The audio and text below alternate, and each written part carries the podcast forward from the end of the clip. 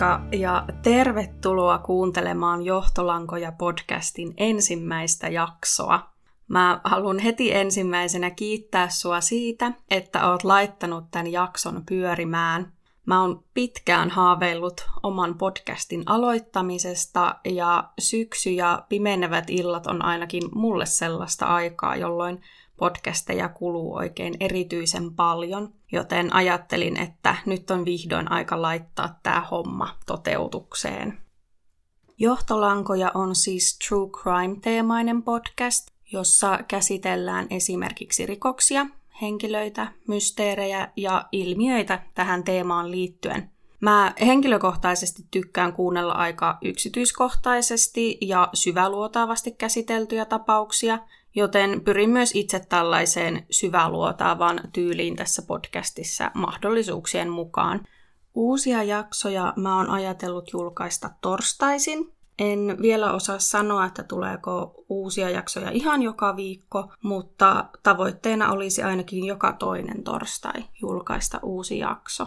Mutta en nyt höpöttele tämän enempää, vaan mennään päivän aiheeseen. Ensimmäisen jakson tapauksena meillä on Billy Paynein ja Billie Jean Hayworthin vuonna 2012 tapahtuneet murhat. Tennesseeläisen pikkukaupungin idylli järkkyy, kun tämä pariskunta löytyy murhattuna, ja kun poliisi alkaa selvitellä tapausta, siitä paljastuu todella yllättäviä käänteitä, ja lopullinen syyllinen ei ehkä olekaan se, jota ensin epäiltiin. Tapahtumapaikkana meillä on Mountain Cityn kaupunki, joka sijaitsee Tennesseein osavaltiossa Yhdysvaltojen kaakkoisosassa – Mountain City on pieni ja rauhallinen kaupunki, jossa asui näiden tapahtumien aikaan noin 2500 asukasta ja jota kuvaillaan usein uneliaaksi ja hiljaiseksi paikaksi. Siellä on ainoastaan kolme kauppaa, eikä esimerkiksi elokuvateatteria tai ostoskeskusta. Koska Mountain City on hyvin pieni kaupunki, käytännössä kaikki tuntevat siellä toisensa, eikä siellä ole tapahtunut juurikaan rikoksia. Yhdysvalloissa on ilmeisesti aika usein, ellei jopa aina, kaupunkien rajoilla tällaisia kylttejä, joissa toivotetaan tervetulleeksi kaupunkiin. Ja Mountain Cityn tällaisessa tervetulokyltissä kuvailtiin paikkaa ystävälliseksi kotikaupungiksi. Tämän tiiviin yhteisön rauha kuitenkin järkkyi vuonna 2012, kun paikallinen pariskunta Billy Payne ja Billie Jean Hayworth löydettiin surmattuina kotoaan tammikuun 31. päivä. Billy Payne oli tuohon aikaan 36-vuotias ja Billie Jean Hayworth 23-vuotias. Pariskunnalla oli myös poika vauva, Tyler, joka oli vasta seitsemän kuukauden ikäinen, ja heidän kanssaan samassa talossa asui myös Billy Paynein isä. Kuten varmaan huomasitte, niin näillä murhan uhreilla on hyvin samankuuluiset nimet, kun tämä pariskunnan mies on Billy, B-I-L-L-Y, ja nainen on Billy, eli B-I-L-L-I-E, ja lausuttuna tälle ääneen niin kuulostaa varmasti hyvin samalta, joten mä kutsun tässä miestä Billiksi ja naista Billie Jeaniksi, niin toivon mukaan vältytään sekannuksilta ja pysytte kärryillä siitä, kummasta mä puhun. Billy oli töissä Parkdale Millsin tehtaalla, mikä on tämmöinen lankojen valmistamiseen erikoistunut yritys. Pariskunta tapasi ensi kertaa, kun Billie Jean tuli töihin samaan paikkaan. Heidän välilleen oli heti syntynyt yhteys, ja Billy oli myöhemmin sanonut serkulleen, että hän oli rakastunut Billie Jeanin saman tien. Pariskunnan suhde muuttui nopeasti vakavaksi, eikä mennyt kauaa, kun Billie Jean muutti Billin ja hänen isänsä luokse – Pariskunta myös meni kihloihin ja he saivat lapsen, Tylerin, kesällä 2011. Lapsi oli toivottu lisäys perheeseen ja he olivat todella onnellisia. Pariskunta oli myös yleisesti pidetty Mountain Cityn kaupungissa. Tuoreen perheen onni kuitenkin päättyi karulla tavalla tammikuun aamuyön tunteina vuonna 2012. 31. tammikuuta Billin työkaveri Bradley Osborne tuli tapansa mukaan hakemaan Billiä mukaansa töihin puoli seitsemän aikaan aamulla. Heillä oli siis tällainen kimppakyytijärjestely. Billin isä oli jo lähtenyt omalle työpaikalleen, koska hänen autonsa ei ollut enää pihassa tässä vaiheessa. Bradley odotteli pihalla autossa vähän aikaa, kuten yleensä, mutta kun Billy ei tullut ulos, Bradley meni sisälle taloon lukitsemattoman takaoven kautta. Hän yritti myös soittaa Billille, mutta ei saanut vastausta. Hän kuulosteli talossa hetken ja ajatteli kuulleensa vauvan yninää makuuhuoneesta, mutta ei ollut varma. Bradley ei viitsinyt mennä perheen makuuhuoneeseen, koska ei halunnut häiritä, eikä hän myöskään ajatellut minkään olevan varsinaisesti vialla, joten hän poistui työpaikalleen ehtiäkseen ajoissa töihin. Myöhemmin samana päivänä, kymmenen jälkeen aamulla, pariskunnan ystävä Roy Stevens tuli hakemaan postejaan, jotka oli väliaikaisesti ohjattu Billin ja Billie Jeanin asuntoon, sillä Roy Stevens oli asumuserossa vaimonsa kanssa ja asui ajoittain Billin ja Billie Jeanin talossa. Myös Roy meni sisälle lukitsemattoman takaoven kautta, ja kun hänkään ei saanut huhuilusta huolimattaan vastausta, vaikka oletettavasti Billie Jeanin olisi pitänyt olla kotona Tyler-vauvan kanssa, hän meni makuuhuoneeseen, mistä hän löysi Billin kuolleena. Roy juoksi ulos, missä hänen vaimonsa odotti autossa ja käski tämän soittaa hätänumeroon. Sitten hän meni takaisin sisälle ja löysi myös Billie Jeanin ruumiin. Vaikutti siltä, että pariskunta oli yllätetty sängystä kesken yöunien. Billy oli edelleen sängyssä alusvaatteisillaan ja häntä oli ammuttu kasvoihin. Hänen kurkkunsa oli lisäksi viilletty auki. Billie Jean löydettiin makuuhuoneen vieressä sijaitsevasta lastenhuoneesta – Häntä oli ammuttu päähän ja hän piteli yhä käsivarsillaan pariskunnan seitsemän kuukauden ikäistä lasta, Tyleria. Lapsi oli verenpeitossa ja hiljainen, mutta täysin vahingoittumaton. Rikospaikka oli myös hyvin siisti siinä mielessä, että sieltä ei löytynyt mitään todistusaineistoa, kuten sormenjälkiä, DNAta tai aseen hylsyjä. Kummallakaan uhreista ei myöskään ollut puolustautumisesta aiheutuneita vammoja. Koko Mountain Cityn kaupunki oli poliisia myöten hyvin järkyttynyt näistä murhista, sillä näin vakava rikos oli lähes ennen kuulumaton kyseisellä seudulla, ja tapausta alettiin luonnollisesti viipymättä selvittää. Tapauksen selvittämisestä olivat vastuussa paikallisen piirikunnan eli Johnson Countyn poliisipäällikkö Joe Woodard sekä Tennessee Bureau of Investigationin agentti Scott Lott. Rikospaikkatutkinnassa Billin ja Billie Jeanin talosta löytyi pieniä määriä metanfetamiinia, ja koska Mountain Cityssä ja sen lähialueella oli esiintynyt pienimuotoista huumeongelmaa, poliisi arveli aluksi huumeita rikoksen motiiviksi. Rikospaikan siistiys ja todisteiden puute myös viittasi ammattimaiseen tekijään.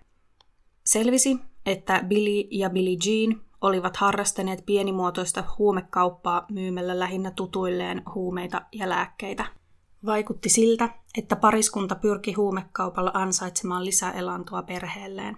Billy oli kyllä aiemmin elämässään käyttänyt päihteitä ja juhlinutkin paljon, mutta tavattuaan Billy Jeanin, Billy oli kääntänyt elämänsä suuntaa, lopettanut päihteiden käytön ja jopa tupakoinnin. Kummankaan elimistöstä ei ruumiin avauksessa löytynyt merkkiäkään huumeista, vaikka talossa huumeet olivat esillä ja niiden vieressä oli pilli ja luottokortti, Tämä huumeisiin liittyvä tutkimuslinja ei lopulta oikein johtanut mihinkään, koska nämä henkilöt, joille Billy ja Billy Jean olivat huumeita ja huumaavia lääkkeitä myyneet, eivät olleet potentiaalisia epäiltyjä.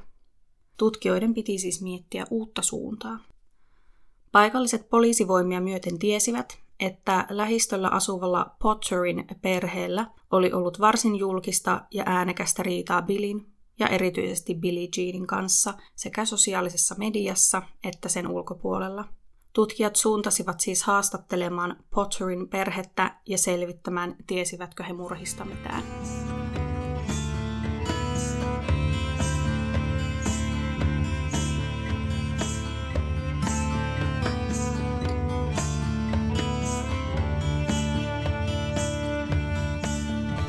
koska suomalaisena on paljon helpompi sanoa Potter sen sijaan, että lausuisi Potter, niin todennäköisesti tulen tämän jakson aikana sanomaan tätä perhettä Pottereiksi sen sijaan, että sanoisin joka kerta Potter.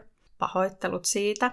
Mutta tähän Potterin perheeseen kuuluivat Barbara Potter ja Marvin Potter, ja heidän aikuinen tyttärensä Janelle. Potterit olivat muuttaneet Mountain Cityin Philadelphiasta vuonna 2004, eli noin kahdeksan vuotta aiemmin, ja kokivat, ettei heitä ollut koskaan hyväksytty täysin osaksi tämän Mountain Cityn yhteisöä, koska he olivat ulkopaikkakuntalaisia. Barbara ja Marvin, jota tutut kutsuivat myös nimellä Buddy, olivat molemmat kuusissa kymmenissä. Marvin oli entinen merijalkaväen sotilas ja Vietnamin sodan veteraani. Hän myös usein vihjaili ollensa töissä CIAllä Vietnamin sodan aikoihin, ja hän liikkui yleensä aseella varustettuna paikassa kuin paikassa. Mä näin valokuvan, mikä oli otettu, kun Barbara ja Marvin olivat ihan vaan tekemässä puutarhahommia, ja siinäkin Marvin oli asevyötäröllään. Näiden tapahtumien aikaan Marvin oli jo eläkkeellä, ja hänen terveydentilansa oli heikentynyt. Hän oli ilmeisesti loukannut selkänsä jossain vaiheessa niin, että ei enää pystynyt toimimaan merijalkaväessä, ja hän myös esimerkiksi tarvitsi ihan päivittäisessä elämässään lisähappea ja kuljetti sen vuoksi mukanaan happipulloa. Mä näin myös kuvan tästä Marvinin lisähappipullosta, ja sekin oli koristeltu panosvyöllä. niin voisi siis ehkä uskaltaa kuvailla Marvinia tällaiseksi aseista pitäväksi henkilöksi, ellei jopa asefanaatikoksi. Barbarasta puolestaan ei kauheasti löytynyt mitään tietoa, mutta hän oli aiemmin elämässään ollut Hewlett Packardilla töissä, ja hänen sanottiin olevan usein riidoissa sukulaistensa ja tai naapureidensa kanssa syystä tai toisesta. Aina oli jonkinlaista kärhämää meneillään. Barbara ja Marvin Potterin kanssa asui heidän tyttärensä Janelle, joka oli näiden tapahtumien aikaan 30-vuotias. Janelle oli elänyt aina hyvin suojattua elämää erilaisista terveysongelmista johtuen. Hänellä oli esimerkiksi ykköstyypin diabetes ja hän kärsi oppimisvaikeuksista. Janellen sanottiin olevan henkisesti noin 10-vuotiaan lapsen tasolla ja hänen älykkyysosamääräkseen arvioitiin noin 75. Janelle myös mainittiin useissa lähteissä olevan todella pitkä, melkein kaksimetrinen, ja hänen ääntään kuvailtiin lapsenomaiseksi, minkä lisäksi hän oli sosiaalisesti hyvin kömpelö. Nämä varmasti ovat kaikki sellaisia tekijöitä, jotka hankaloittavat sopeutumista joukkoon. Janelle ei ollut koskaan käynyt töissä, hänellä ei ollut ajokorttia, eikä hänellä ollut kavereita tai oikeastaan minkäänlaista sosiaalista elämää. Barbara ja Marvin olivat tosiaan aika suojelevia vanhempia, ja Janelle ei saanut esimerkiksi juoda alkoholia tai polttaa, ja hänellä oli kotiintuloaika, vaikka hän oli kolmekymppinen, mutta täytyy myös muistaa, että Janellen sanottiin olevan lapsen tasolla henkisesti. Näiden tapahtumien aikaan, eli vuonna 2012, Janelle vietti aikansa lähinnä kotonaan ja omassa pehmoleluilla täytetyssä huoneessaan. Janelle tykkäsi olla paljon tietokoneella, koska internetissä ja sosiaalisessa mediassa Janelle sai olla sellainen kuin halusi, ja netissä hänellä oli joitain ystäviäkin. Janelle oli aktiivinen erityisesti Facebookissa ja MySpaceissa, ja tämä Janellen MySpace-sivu on edelleen löydettävissä. Siellä hän on kuvailut olevansa erittäin rakastava ja välittävä ihminen, mutta että saattaa ottaa helposti asioista itseensä ja loukkaantua vähän liikaakin. Janellen vanhemmat, tai ainakin Barbara, tarkkaili säännöllisesti Janellen tietokoneen käyttöä, että hän ei esimerkiksi juttelisi kenenkään epämääräisten henkilöiden kanssa ja niin edelleen. Potterin perheeseen kuului myös toinen tytär, Christy, joka oli Janellen isosisko, ja hän oli vieraantunut perheestä jo vuosia aiemmin, ja hän on kertonut, että perheen vanhemmat, eli Barbara ja Marvin, yrittivät saada Janellea sopimaan joukkoon ja saamaan ystäviä, mutta jaksoivat samaan aikaan aina painottaa sitä, että Janelle on erilainen kuin muut, ja Kristiin mukaan nämä vanhemmat myös paapoivat Janellea aika paljon ja tekivät asioita hänen puolestaan. Kristin mielestä Janelle oli fiksumpi, kun antoi muiden ymmärtää, vaikkakin todella kärsi oppimisvaikeuksista ja oli sosiaalisesti kömpelö. Kristin mukaan Janelle kuitenkin pystyi verhoutumaan vaikeuksinsa taakse ja sitä kautta manipuloimaan muita mielensä mukaan. Eli miten tämä Potterin perhe nyt sitten liittyi tähän kuolleeseen kihlapariin Billyin ja Billie Jeaniin? No, muutamaa vuotta ennen näitä tapahtumia, vuonna 2009, Janelle oli vihdoin löytänyt itselleen ystäväjoukon Mountain Citystä. Janelle asioi säännöllisesti paikallisessa apteekissa, ja tämän apteekin työntekijän Tracy Greenwellin oli käynyt sääliksi Janellea, kun tiesi, että hänellä ei ollut kaupungissa ystäviä, ja hän sitten kutsui Janellen hengailemaan oman kaveriporukkansa kanssa. Tämä porukka istui usein iltaa yhdessä ja kävi esimerkiksi kalliokiipeilemässä, joten Janelle sai vihdoin kokemuksia siitä, millaista on kuulua johonkin joukkoon ja millaista on, kun on kavereita. Tähän porukkaan kuului myös Billy Payne, eli tämä murhattu mies, joka oli Tracy Greenwellin veli. Janelle ihastui Billyin ilmeisesti saman tien. Billyä kuvailtiin mukavaksi mieheksi, jolla oli aina kaikille aikaa ja joka otti muut huomioon. Hän oli myös karismaattinen ja vähän tämmöinen naisten mies, eli Janellelle, jolla ei ollut juurikaan sosiaalisia kontakteja eikä kokemusta henkilökohtaisesta huomiosta, varsinkaan miesten taholta, Billy oli suorastaan ilmiömäinen. Tracy ei hoksannut, että Janelle oli ihastunut hänen veljeensä, vaan järjesti Janellen yhteen serkkunsa Jamie Curdin kanssa.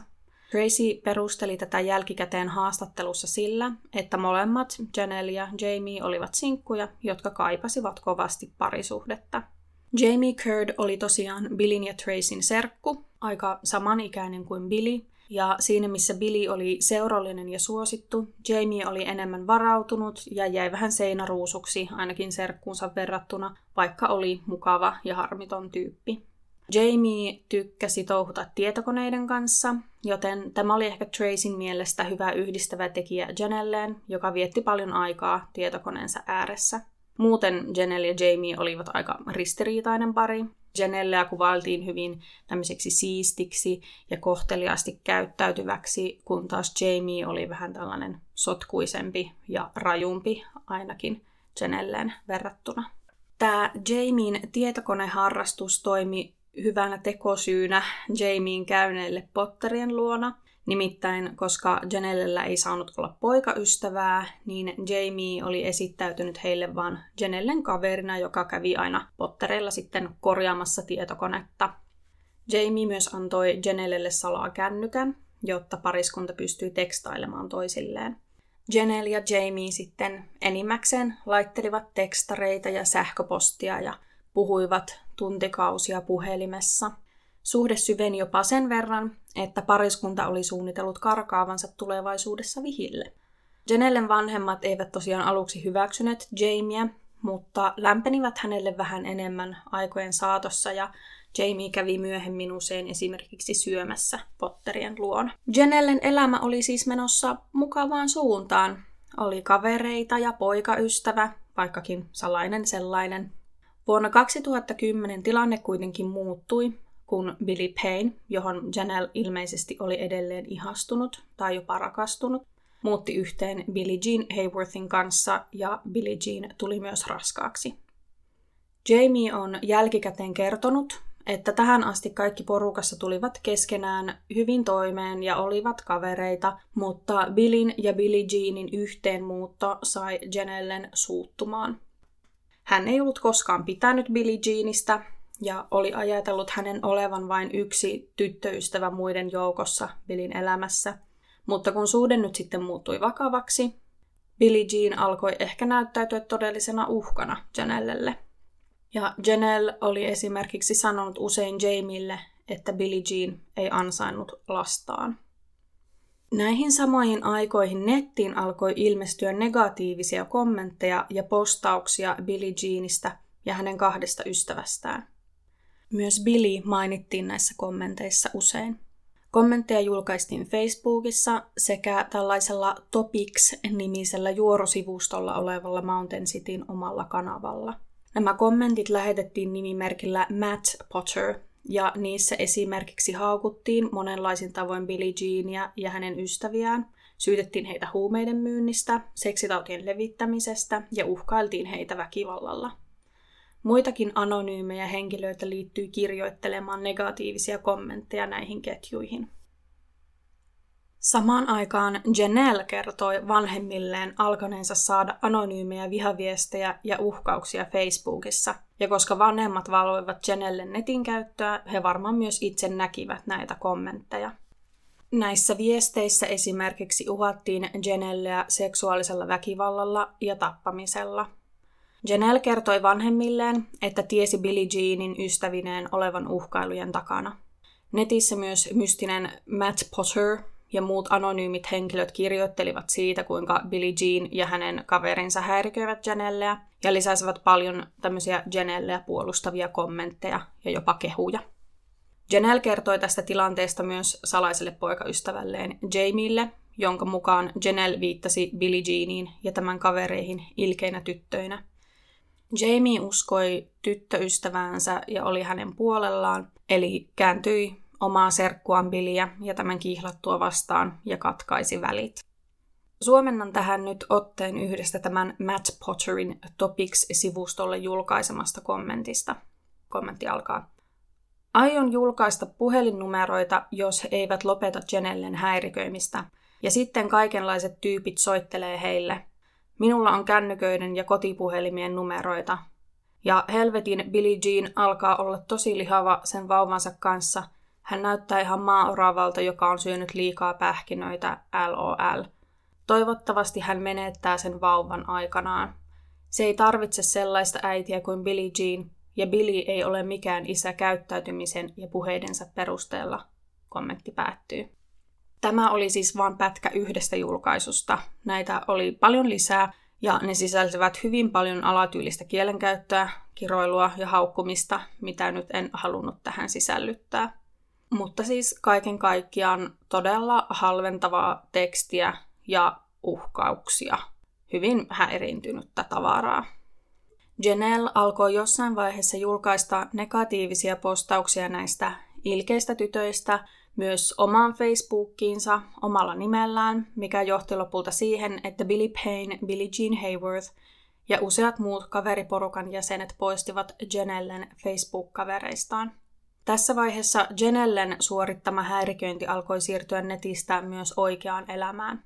Jenelle häiritsi Billie Jeanin ystäviä myös esimerkiksi pommittamalla heitä yksityisviesteillä, joissa mielestäni vähän ristiriitaisesti käski näitä ilkeitä tyttöjä jättämään hänet rauhaan. Ja yhdelle Billie Jeanin ystävistä hän myös soitteli niin paljon, että tämä teki lopulta poliisille ilmoituksen häirinnästä.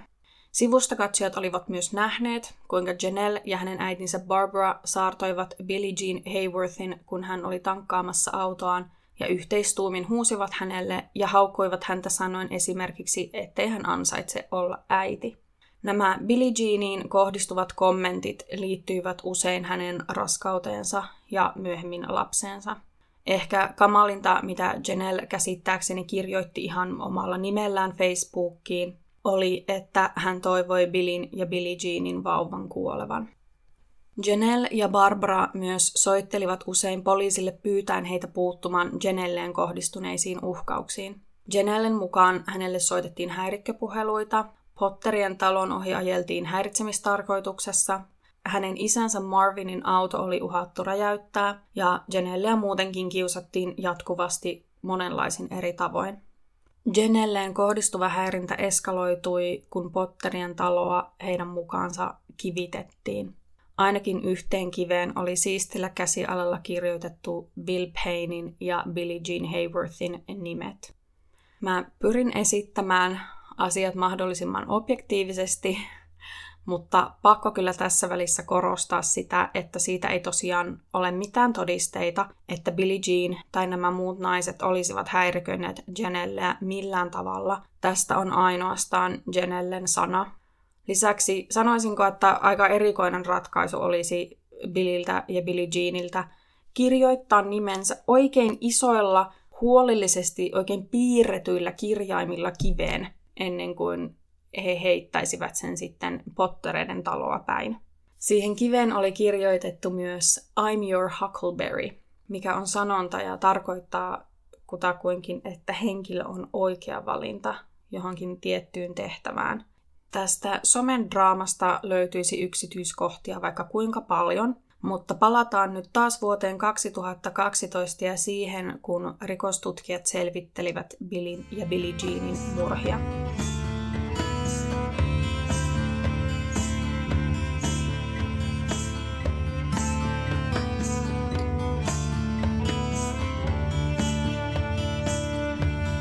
Koska tutkijat nyt olivat tosiaan kuulleet näistä Janellen ja Billin ja Billie Jeanin välisistä ongelmista, oli ihan luonnollinen ratkaisu heiltä mennä Potterille selvittämään, tietävätkö he jotain näistä murhista. Kaikki Potterit kielsivät tietävänsä asiasta mitään, ja isä Marvin ärsyntyi siitä, kuinka he ovat aina kaupungin silmätikkuina, koska ovat alun perin muualta kotoisin. Janelle kertoi, että murhattu pariskunta oli kiusannut häntä jo pitkään, ja kun poliisit kysyivät miksi, niin Janellen selitys asialle oli se, että he olivat hänelle kateellisia. Janelle myös sanoi, että Billy ja Billie Jean olivat sanoneet hänen olevan liian kaunis. Pieni hiljainen hetki tälle lausunnolle. Ei siis sillä, että Janellen ulkonäössä olisi mitään vikaa, mutta onhan tuo nyt aika uskomaton syy, mistä ei myöskään ollut mitään todisteita. Poliiseille selvisi myös nopeasti, että Janellelle ja Jamie Curdilla on salainen suhde, jota Janelle yritti peitellä, koska tutkijat olivat saaneet selville, että Jamie oli katkaissut välit serkkuunsa tämän Janelleen kohdistuvan häiriköinnin perusteella, mistä ei edelleenkään ole siis mitään todisteita, mutta Jamie oli tällaisen ratkaisun tehnyt.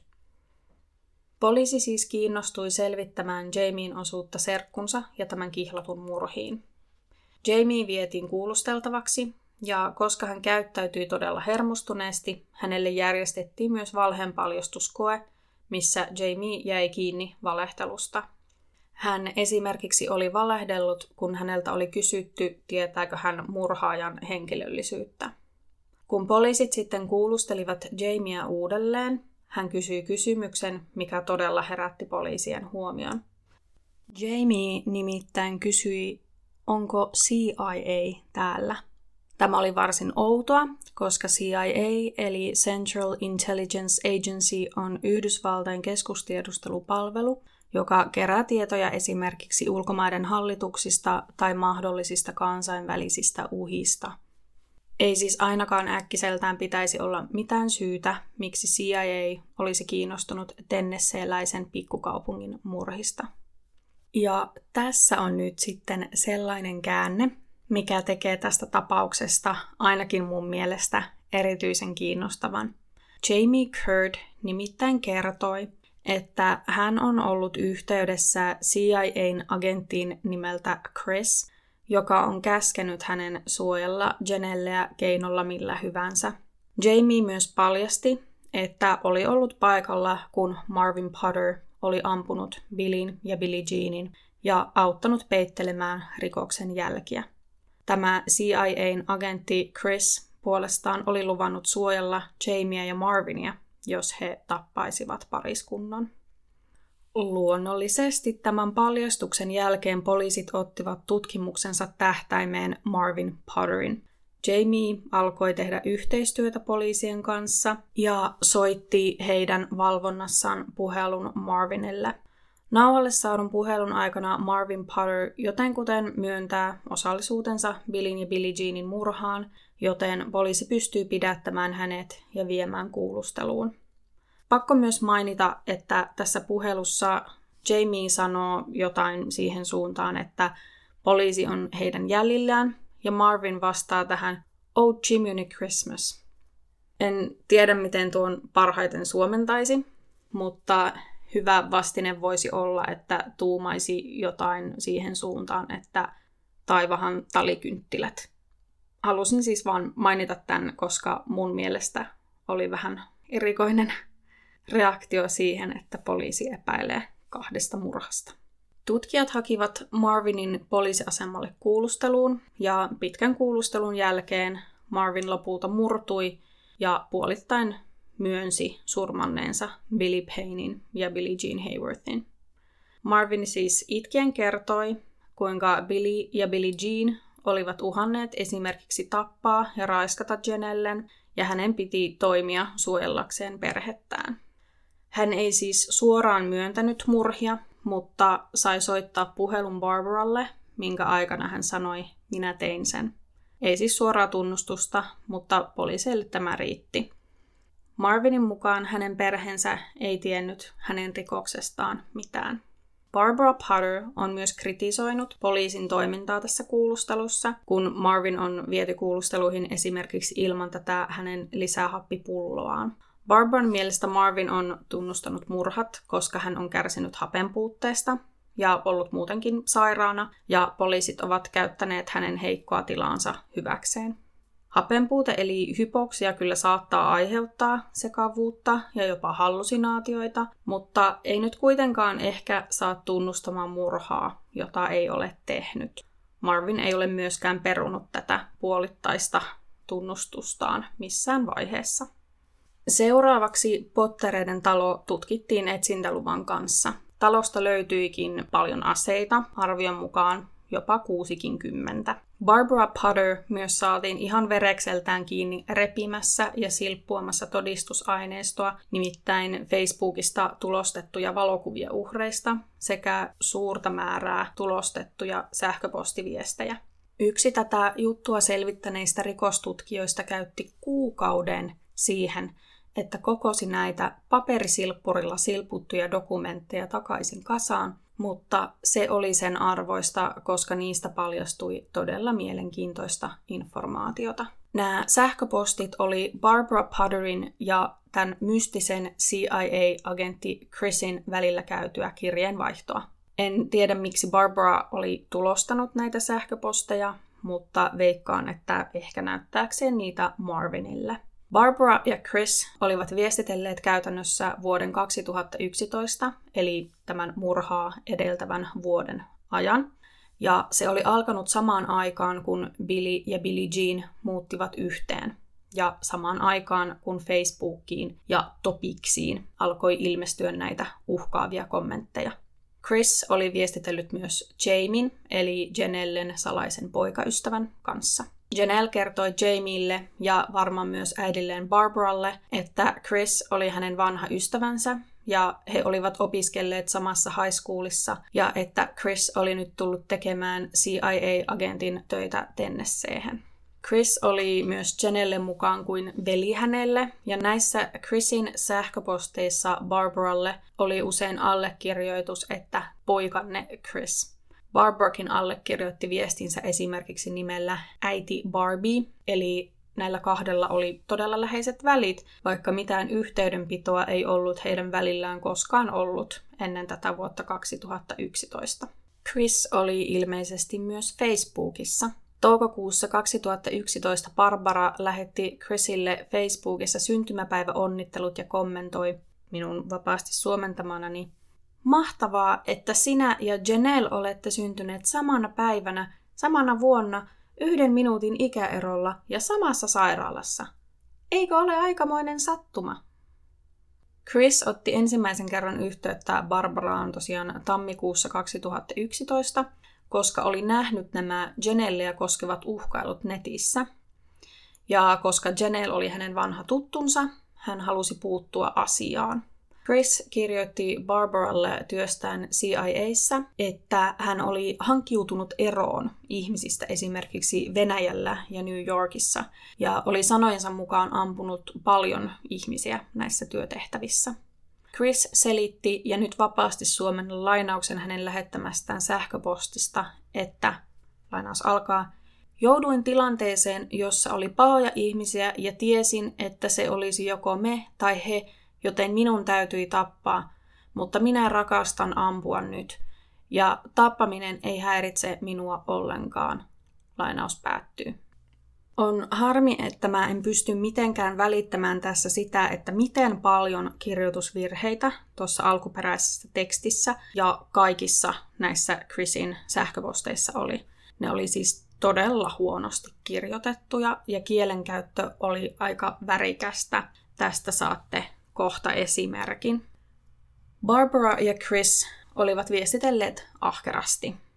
Chris oli kehunut paljon Janelleä kuinka hän on suloinen ja mukava tyttö, ja Barbara puolestaan oli pitänyt Chrisin ajan tasalla siitä, kuinka Janelle jatkuvasti häiriköitiin somessa. Myös Chris oli lopulta osallistunut näihin Facebookissa huuteluihin ja uhkaillut siellä Billyä, Billie Jeania ja tämän ystäviä. Chris oli se, joka alkoi vihjailla Potterin perheelle ja Jamielle siitä, että Billy ja Billie Jean pitäisi tappaa. Luen tähän nyt otteen yhdestä Chrisin lähettämästä sähköpostista. Ensin Chris sanoo, että hän kyllä tappaisi yhden näistä Billie Jeanin ystävistä, Billin ja Billie Jeanin, sekä paikalliset poliisit, jotka eivät tehneet häirinnälle mitään. Ja sitten lainaus alkaa. Well, Buddy can kill them before they will, so no worries there. Dumb bitch hoe. She needs her butt kicked good and left, and maybe run over and a bullet in her head. Then she would be a deadpan whore face bitch. LOL. Karma, it will come back on her. I hate everyone, one of them. LOL. Lainaus päättyy. Mä en suomentanut tätä kommenttia, koska mielestäni mä en saa tarpeeksi hyvin tuota fiilistä säilytettyä käännöksessä tai välitettyä käännöksen kautta, mutta tuossa Chris siis ehdottaa, että Buddy eli Marvin voisi tappaa Billin ja Billie Jeanin ja ehdottaa erilaisia tapoja tähän käyttäen samalla hyvin halventavaa kieltä. Ja ei ole ihan sellaisia sanavalintoja, mitä voisi kuvitella agentin käyttävän. Potterit ja Jamie selkeästi vaikuttuivat Chrisin asemasta ja tärkeydestä, ja kun Chris löi vettä myllyyn vakuuttamalla, että Janelle todella on vaarassa ja hänen henkensä on uhattuna, Yhteydenpidolla oli tuhoisat seuraukset. Vuoden 2011 aikana Chris sai suostuteltua Barbaran avulla Marvinin surmaamaan Billin ja Billie Jeanin, ja sekä Barbaran, Marvinin että Jamien uskomaan, että pariskunta ansaitsi kuolla ja että heidän täytyi kuolla, jotta Janelle olisi turvassa. Kaikki tämä tapahtui pelkästään internetin välityksellä. Chris lupasi jossain vaiheessa Barbaralle, että hän hankkii CIAltä Marvinille jonkun tämmöisen luvan tai passin, jonka avulla hän sitten voi ilmeisesti tappaa ihmisiä suojellakseen Janelle. Barbara lähetti viestejä, joissa kyseli tämän luvan perään, mutta Chrisin mukaan se oli jäänyt jumiin jonnekin byrokratian rattaisiin. Kun tutkijat saivat nämä sähköpostit haltuunsa ja nämä tiedot, niin he lähtivät tietenkin jäljittämään Chrisiä. Selvisi, että Chris oli ihan oikea henkilö, tai siis Janelle oli todella käynyt Chris-nimisen miehen kanssa high schoolia samaan aikaan, ja tämä kyseinen Chris työskenteli vuoden 2012 aikaan poliisina. Tosin ei kylläkään CIAissa, ja tämän agentti Chrisin profiileissa oli käytetty hänen valokuviaan.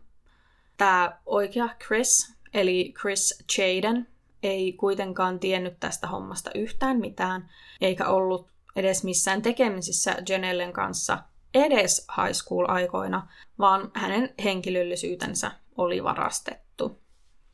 Seuraavaksi tutkijat sitten jäljittivät tämän agentti Chrisin IP-osoitteen ja kaikki viestit oli lähetetty Janellen tai Potterin perheen yhteiseltä tietokoneelta, mitä Janelle siis eniten käytti, ja jopa Janellen sähköpostiosoitteesta. Niissä viesteissä, jotka Chris oli lähettänyt, oli vaan sitten Chrisin allekirjoitus, mutta kaikki tuli Janellen sähköpostista tältä Potterin perheen tietokoneelta. Tästä en ole ihan varma, mutta käsitin myös näin, että kun Chris kommunikoi Facebookissa, tämä olisi tapahtunut myös Janellen profiilin kautta. Näissä Chrisin viesteissä olleet lukuisat kirjoitusvirheet myös vastasivat kirjoitusvirheitä, joita Janelle teki usein omalla nimellään nettiin kirjoittaessaan. Janelle oli siis catfishannut omia vanhempiaan ja poikaystäväänsä tämän high schoolista tutun Chrisin henkilöllisyyttä käyttäen. Tässä vaiheessa oli siis selvää, että myös sekä Janelle että Barbara olivat olleet osallisia rikoksiin, jotka Marvin ja Jamie käytännössä toteuttivat. Janelle ja Barbara pidätettiin osallisuudestaan Billin ja Billie Jeanin murhiin elokuussa 2013.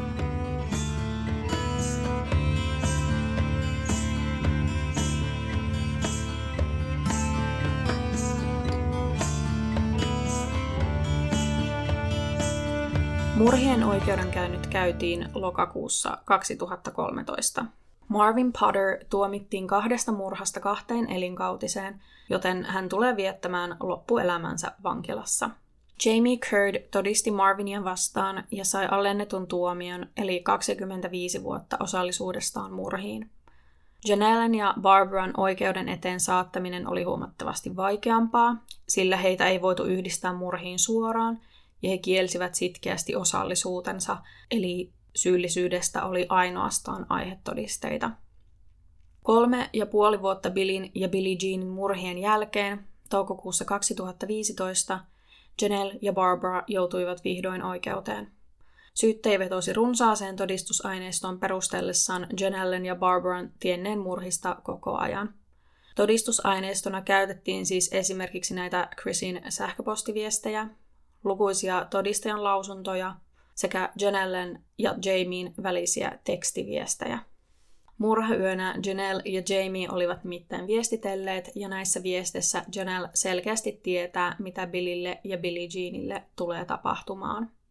Barbara vastaan puolestaan puhui se, että kun hänen sähköpostejaan käytiin läpi, sieltä löytyi Barbaran itse itselleen lähettämiä viestejä – Todennäköisesti hänellä oli tapana lähettää tällä tavalla itselleen ikään kuin kirjanmerkkejä, eli juttuja, mitä pitäisi lukea myöhemmin.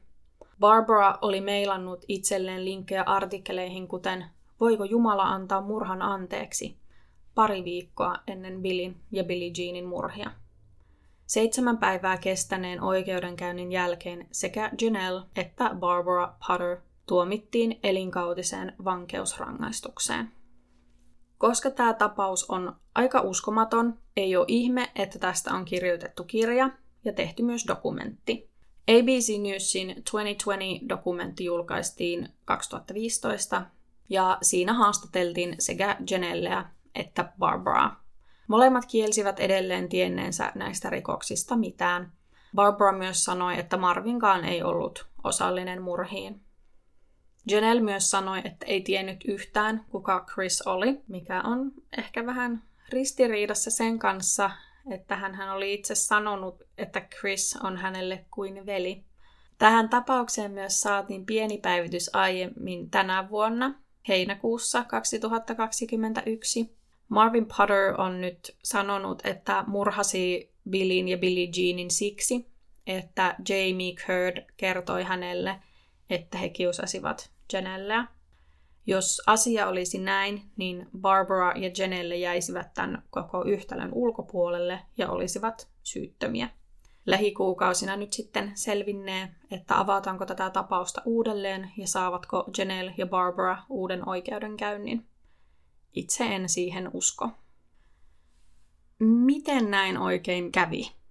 Janellen sanottiin olevan henkisesti lapsen tasolla – mutta hän pystyi kuitenkin manipuloimaan kolme ihmistä murhaamaan puolestaan. Luin yhden artikkelin, jota varten oli haastateltu tässä oikeudenkäynnissä syyttäjänä toiminutta Dennis Brooksia, joka oli vapaasti suomennettuna kommentoinut asiaa näin. Lainaus alkaa. Janellen asianajajat väittivät hänen älykkyysosamääränsä olevan viidesluokkalaisen tasolla, ja jossain määrin olen samaa mieltä – hänen Facebook-sivunsa oli täynnä koiranpentuja ja sydämiä. Mutta hän oli myös kammottavan häijy ja tiesi kuinka manipuloida ihmisiä. Barbara, Buddy ja Jamie eivät ole sivistyneitä ihmisiä. Janelle pystyi helposti johtamaan heitä harhaan, kun tiesi, mistä vivuista vedellä. Jamie oli yksinäinen ja nuoremman naisen huomio pönkitti hänen egoaan. Hän ei ollut koskaan käynyt Mountain Cityn ulkopuolella, koskaan ollut suosittu. Barbaralla oli myös jonkinlainen mielenterveydellinen ongelma, jonka vuoksi hänen mielestään meneillään oli aina jokin salaliitto tai jotain kärhämöintiä. Hän oli koukussa konflikteihin. Buddy taas tykkäsi ajatella olevansa jonkinlainen valtion toimija. Suurin osa ihmisistä hoksasi, että Janelle eli mielikuvitusmaailmassa, Siksi hänen oli vaikea luoda ja ylläpitää ystävyyssuhteita, mutta eivät nämä kolme. Siitä syntyi täydellinen myrsky. Lainaus päättyy. Siitä ei muuten käsittääkseni löytynyt mitään todisteita, että Marvin olisi koskaan ollut CIAissa, vaikka hän siihen suuntaan vihjaili ja vaikka Barbarakin tykkäsi tästä asiasta ihmisille mainita. On todella surullista, että Billin ja Billie Jeanin elämä päättyi tällaisten täysin mitättömien asioiden vuoksi. Pariskunnan poika Tyler asuu nykyään sukulaistensa kanssa, ilmeisesti Billie Jeanin perheen kanssa, eikä tule koskaan muistamaan vanhempiaan tai sitä, miten hänen äitinsä piteli häntä sylissään niin kauan kuin pystyi. Oikeudenkäynnin aikana Janie Hayworth, Billie Jeanin sisko, piti puheenvuoron ja suuntasi sen Janellelle. Vapaasti suomennettuna, lainaus alkaa. Sinä olet ihan yhtä vastuussa liipaisimen vetämisestä kuin se ihminen, joka sen oikeasti teki. Me tulemme kertomaan Tylerille, kuinka paljon hänen vanhempansa rakastivat häntä ja halusivat olla hänen kanssaan ja katsoa hänen varttuvan. Olet ehkä vienyt hänen vanhempansa, mutta et voi koskaan viedä pois niitä muistoja, joita me aiomme jakaa hänen kanssaan. Lainaus päättyy. Myöskään Mountain Cityn kaupunki ei ole tapahtumien jälkeen ennallaan. Nykyään ihmiset sulkevat siellä ovensa öisin. Siinäpä oli tämänkertainen ja Johtolankoja podcastin ihan ensimmäinen keissi. Kertokaa ihmeessä esimerkiksi Instagramissa teidän ajatuksia tästä todella kummallisesta tapauksesta. Olisi myös tosi hienoa kuulla palautetta tästä jaksosta yleisellä tasolla, mutta ottakaa huomioon, että mä teen tätä ihan ensimmäistä kertaa. Tämä äänitys oli todella haastava kokemus ja mä tuun saamaan paremman mikrofonin tässä lähitulevaisuudessa, joten älkää olko hirveän ankaria, please. Vielä riittää paljon opittavaa tästä asiasta. Instassa johtolankoja voi seurata at johtolankoja podcast tai sitten voi lähettää sähköpostia johtolankoja podcast at gmail.com. Kiitos sulle paljon, kun kuuntelit ja ensi kertaan. Moi moi!